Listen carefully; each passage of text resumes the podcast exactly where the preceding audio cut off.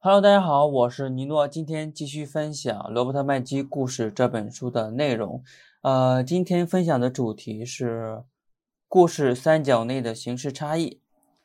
呃，这里面有八个差异，在这一节中，我们主要讲前四个差异。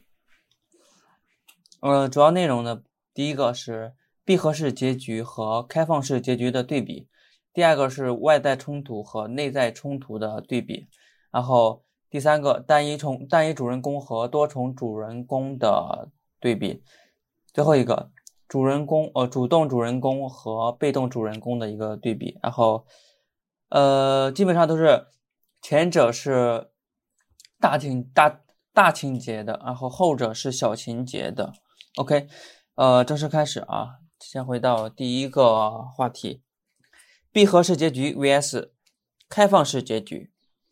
那么在大情节中呢，它会传达一种闭合式的结局，有以下的呃两个表现，分别是这个问题还有情感方面的。问题就是故事提出的所有问题都得到了解答，然后情感的话就是它激。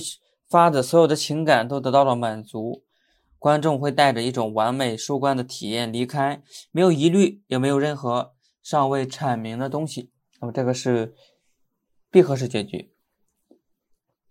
第二个就是小情节的开放式结局，啊，也是从问题和情感两个角度，呃，进行一个描述啊，就是。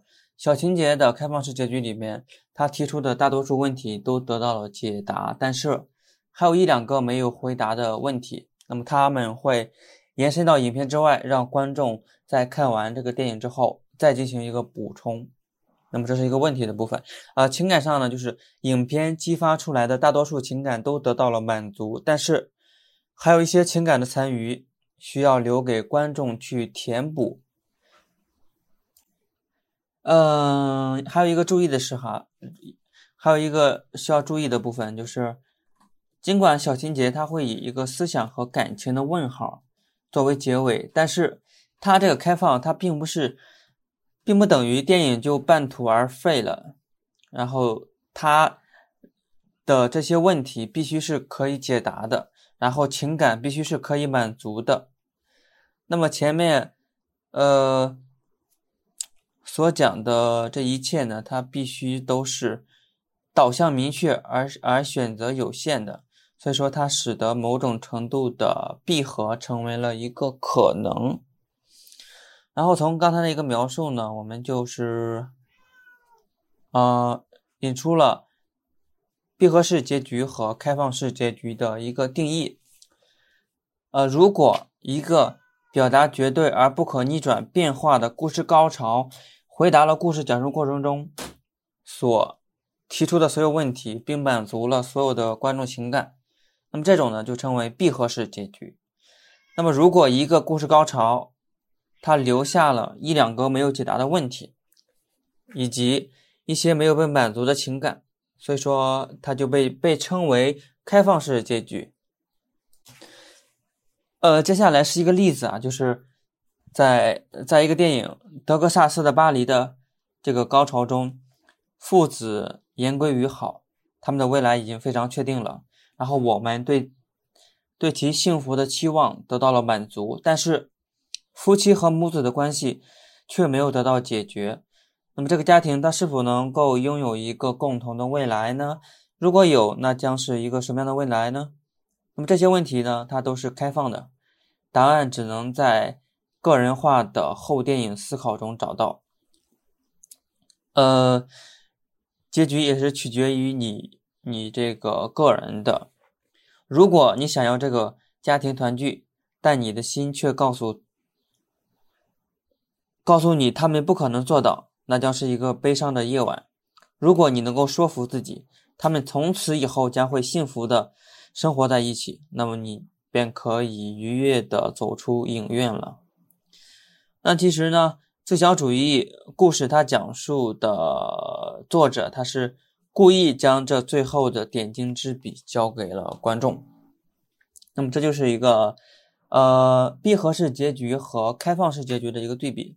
接下来是一个外在冲突 vs 内在冲突。那么大情节呢，它强调外在冲突，尽管说这个人物，呃，经常有强烈的内心冲突，但是它的这个重点啊，就是依然会放在他们与人际关系、社会机构和或者是自然界的力量的斗争斗争上。相反呢，小情节里面主人公也许会和家庭、社会或环境具有强烈的外在冲突，但重点啊却集结在他呃自己的思想情感有意或无意的这种斗争里面。呃，接下来也是一个例子啊，就是比较一下这个《疯狂麦克斯二》和《意外的旅客》这两部电影中的主人公的旅途。那么在前者呢？前者，这个疯子麦克风麦克斯经历了一个从自给自足的独独行侠，然后到自我牺牲式的英雄的内心转化。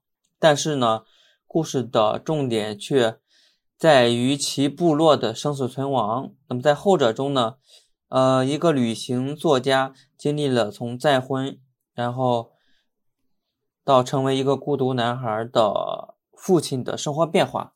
影片的侧重点呢，就是在人的精神复活。那么，他从一个精神瘫痪者，逐渐转化成可以可以自由的爱和感觉的人。那么，这便是这部影片主要的变化弧光。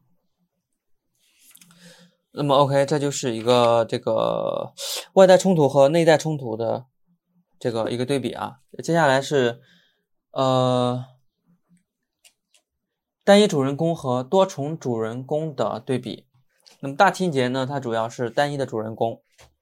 通常呢，它是将呃一个单一主人公，这个主人公呢可以是一个男人、一个女人，或者说一个孩子，将这些人物呢，它置于故事讲述故事、故事讲述过程中的中心，主要表现在一个一个主要故事，它支配着荧幕时间，然后主人公是影片的明星角色。这是一个大情节的单一主人公。那么在那么在一个小情节的多重主人公呢？就是，呃，假设如果作者将影片分解为若干较小的次情节，且每个故事都有一个单单一主人公，那么这个结果呢，便会大大削弱大情节那过山车般的动感力度，然后。创造出一种自八十年代以来渐趋流行的小情节之多情节变体，也就是小情节的多重主人公。接下来是一个例子啊，就是在《亡命天涯》这部电影中，它是具有高能负荷的大情节，摄影镜头从来没有离开过它这个主人公，那么镜头它绝对不会。绝对目不斜视，然后一点次情节的暗示都没有。